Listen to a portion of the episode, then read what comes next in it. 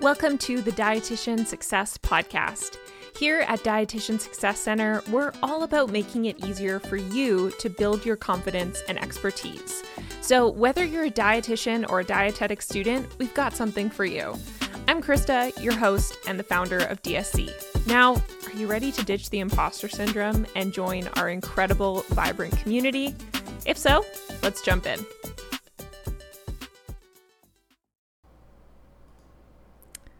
Hey there, and welcome to this week's episode of the Dietitian Success Podcast. So, let me guess if you are listening to this episode, chances are one of the following things applies to you. You've been told that you need to quote unquote niche down, but you have no idea where to start.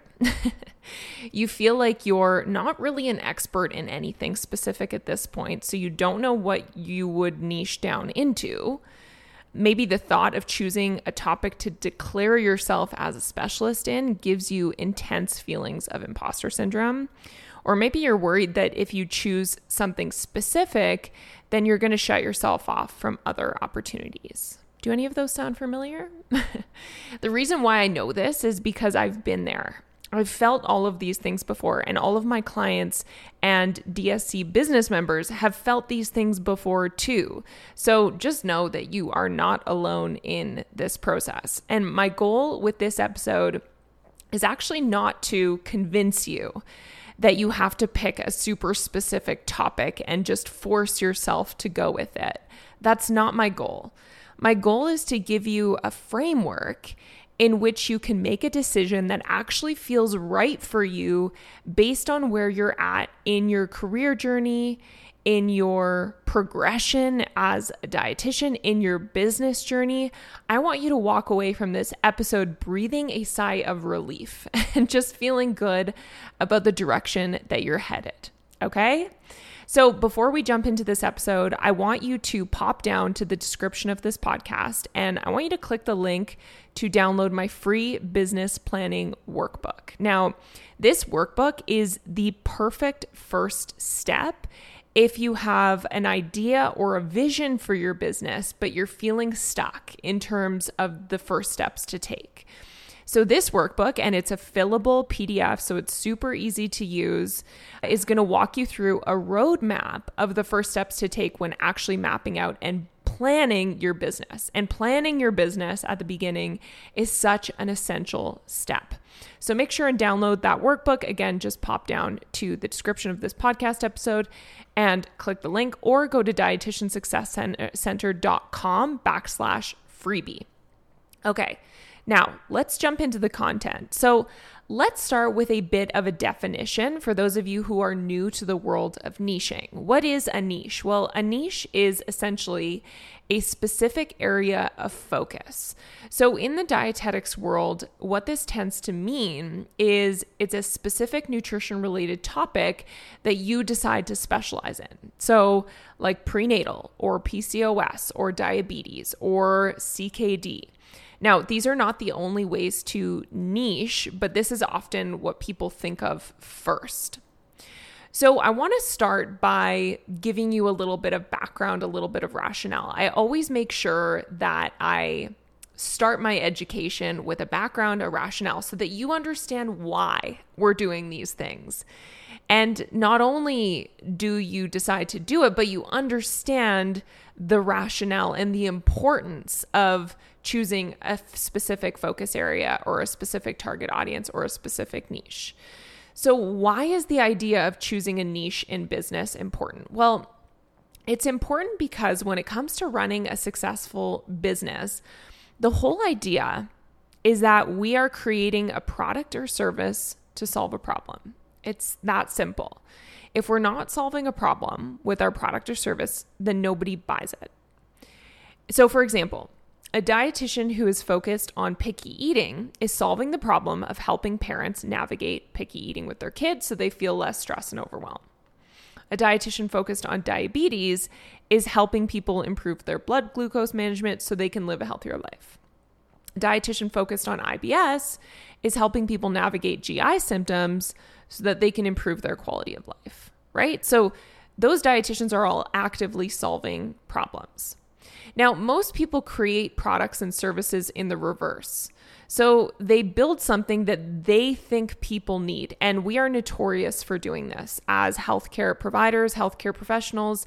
I know what you need because I have all of the education. And so I'm going to create something that I think you need versus actually taking the taking a step back and exploring the question of first understanding who your target audience is and then asking yourself, what do they want? What do they feel that they need? And it's then this beautiful synergy where the client is really at the center of everything that you're doing, where you're creating something that is for them, that is designed to help them, that is designed to improve their quality of life. And so, this is really the foundation of everything you do in your business. Once you know who your ideal client is, and by the way, I use the terms ideal client, niche, and target audience pretty much interchangeably. To me, now other people in the business world might feel differently about this, but to me, they all represent the same idea, which is that we are exploring the question of who is the person that I'm creating my services or my offer for and what do they need. And then once we understand that, it suddenly becomes a lot easier to number one, understand their challenges. Number two, create an offer that helps to solve these challenges. And then number three, create marketing messaging that then speaks to how you can help them solve these challenges. So now you see, if we're trying to create something that solves everyone's problems, it's impossible. If we're trying to showcase through our marketing messaging how we can solve everyone's challenges, again, this is impossible. We can't speak to absolutely every challenge that every person is having out there. It just doesn't work that way. So, in fact, choosing a focus area, it makes your life so much easier it gives you more focus, it gives you more direction, it gives you a much clearer roadmap to move forward with versus feeling scattered and feeling like you're trying to speak to everyone and feeling like you're trying to cater to everyone. That just doesn't work. So, the next question then is typically okay, so then I understand that. I get the background, but how do I get started with this? And how narrow do I need to go? And my answer to this might surprise you. So I want you to think of a visual. And the visual is an inverted triangle. So it's wide at the top and narrow at the bottom. And so I like to divide this triangle into three separate quadrants. At the very top of the triangle, so the widest part, and I, I, call this like our niche funnel. So we can think of it as a funnel or a triangle, whatever works for you. So at the very top, I think of this as the generalist section. So at the top, I label that quadrant generalist. The middle, I label specialist. And then the bottom, I also label specialist. So, at the very top, when we're talking about generalists, well, what we can expect in this area is that there's a lot of people practicing in this space, right? Because that's typically somebody's first instinct when they go to start a business, especially in a profession like dietetics, which doesn't necessarily train us to be specialists, it trains us to be generalists. And so we think that when we start a business, we need to be a generalist. And so when we're a generalist, there tends to be a lot more practitioners in this space. And consequently, there's a lot of other people competing for the same group of individuals. As we move further down the funnel and we get into the more specialized territory, we get less and less practitioners, which means we have number one, less competition, but we still have a very active audience who have problems that need to be solved. And so I always like to ask the question if you had a specific medical condition, would you rather see a generalist or a specialist? And I'm sure your answer is that you'd rather see a specialist. Why? Well, because you feel more confident that they've helped people like you before, right? That they understand your unique challenges, that they understand the problems that you bring to the table, and they will then have solutions that are going to help you overcome those challenges and overcome those problems. And so, we're in the generalist territory at the top, in the middle, specialist, and then at the bottom, we also have specialist. Now, where in this funnel should you find yourself? okay, so at the very top of the funnel, I like to think of these people again as the generalists. The people in the middle, I like to think of those as the ones who have niched. And then the ones at the bottom, I like to think of those as the people that have hyper niched. Now, do you need to hyper niche right at the beginning? And when I say hyper niche, I mean that we are getting even more specific than just digestive health or women's health we are getting hyper niched in the area of just IBS or just Crohn's or just PCOS or just prenatal. So, do you want to find yourself in the niche area or the hyper niche area? And the niche area is more of those those broader buckets that I just referred to. So things like women's health or digestive health or sports nutrition. Those areas, they're still focused, they're still niched, but they're not necessarily hyper niched like PCOS, like fertility, like IBS, like Crohn's. So which area of this funnel do you want to find yourself in? And I I actually say that very much depends on you and where you are at in your journey. Most dietitians that are getting started in practice, I actually recommend that they place themselves in the middle of that funnel. Unless they come to the table with a really specific area that they're super passionate about and super interested in, I typically suggest that we start in that middle section of maybe sports nutrition or maybe women's health. And that allows you to be able to explore this area, not feel like you are hyper niching to the point where you're being forced to choose something that you may not even like, and it allows you to explore. So it still gives you focus because, for example, if we're saying women's health, this gives you the opportunity to be able to explore a lot of different dimensions within women's health and just naturally figure out if there's an area within that that you feel specifically drawn to. Now, again, I want to reiterate if you are somebody that comes to the table with a hyper niche that you're like, you know what, I really like this topic. Maybe you have experienced it yourself. So maybe you have lived experience it with PCOS or with type 1 diabetes. Cool, awesome, definitely. I would encourage you to choose it. But if you're not one of those people, that's okay too. You don't have to force it. and so this can often be a great place to start too for new newer dietitians, maybe that you haven't had as much experience working in different areas of practice. Don't feel like you're pressured to choose something really specific if you haven't had any experience in it. Again, choose a bit of a broader niche category. And then as you continue to practice, you can continue to progress within that niche if you want to.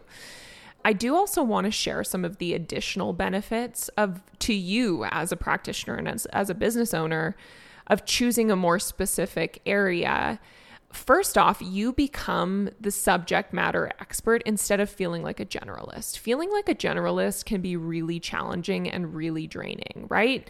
I feel like we've probably all been there before. If your first job out of university or practicum was in something that required you to be a generalist, you know how much time you spent prepping for clients and maybe feeling like you didn't know everything about a topic before you went into a session. And that's hard, right? That can be really draining.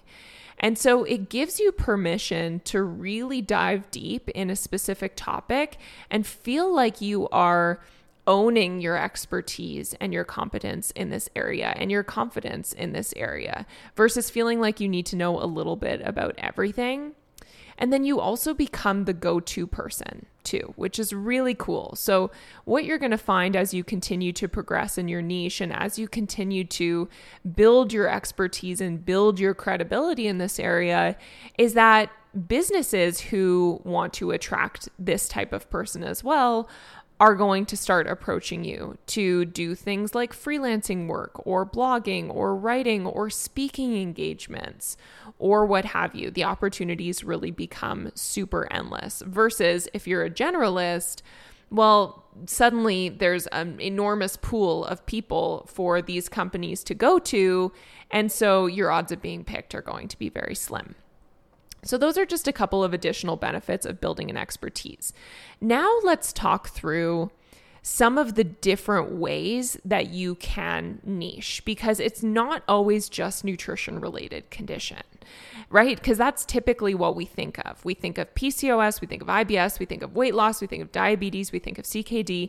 It doesn't necessarily need to just be a nutrition related condition. A niche could also be a specific life stage. So let's say women going through perimenopause. Let's say focusing on parents of toddlers. Let's say people going through a fertility journey. Your niche could also be a specific population group. So, for example, varsity athletes or professional athletes or just runners or expats. There's so many different directions to go there. It could also be, your niche could also be based on your own nutrition philosophy. So, for example, maybe you are really focused on intuitive eating. Now, what I will say here is that if we're focusing on our, our own philosophy, so like intuitive eating or health at every size or intermittent fasting or macros or whatever it is, we often still need to take that a step further and really apply it back to a specific population group because when we're going from a position of our own nutrition philosophy, we have to make sure that we're connecting that back to a problem that we're solving. So I use an intuitive eating approach for women who are going through perimenopause. All right. So now, what are some of the first steps then in terms of just exploring what your niche might be? Well, start with you. Write out a list of people that you feel passionately about working with when it comes to nutrition. This is a really great opportunity to just do some reflection. What do you feel drawn to? Are there people in the past that you've worked with that you've enjoyed and you feel like you had an impact and you felt like you were filled up after that session. You may also want to ask yourself what are you uniquely positioned to talk about based on your own life experience? Do you personally have PCOS? Are you personally a vegan? Are you a busy mom or dad with kids? And then once you've done a brain dump of all of those topics, start to ask yourself the question of okay, so then who do I feel most strongly about working with? And then from there, what we're going to do is we're going to develop this into what I like to call an I help statement, which is basically where we articulate who we help and how we help them in one really succinct statement that we can use on our website, that we can use on our Instagram. I also like to come up with a client profile so that we can actually envision the person that we are creating our programs for. And it just gives us so much more direction and it gives us so much more focus. And I want you to remember a couple things. Just because you're defining an ideal client doesn't mean you're only going to attract this person, but the goal is to attract more of this type of person. And if you get people approaching you that are outside of your niche, then it's completely your decision as to whether you still want to be working with these people or not. That's totally your prerogative as a business owner. Choosing a niche doesn't mean you're stuck with it. I've seen people change directions, absolutely. So don't stress about that. And an ideal client provides you with focus and direction, and it gives you an opportunity to prioritize your efforts. So you don't have to cover everything. You don't have to market yourself everywhere. You don't have to try and feel like you're speaking to and attracting everyone. All right. Well, I hope that you feel a little bit better about the process of niching. And as a reminder, I want you to pop down to the description of this podcast episode and I want you to click the link to download my free business planning workbook. It's going to walk you through some of these exploratory questions in addition to some of the other foundational pieces you want to have in place when you're thinking about planning your business. All right, well, have an awesome week, and I will see you next Thursday.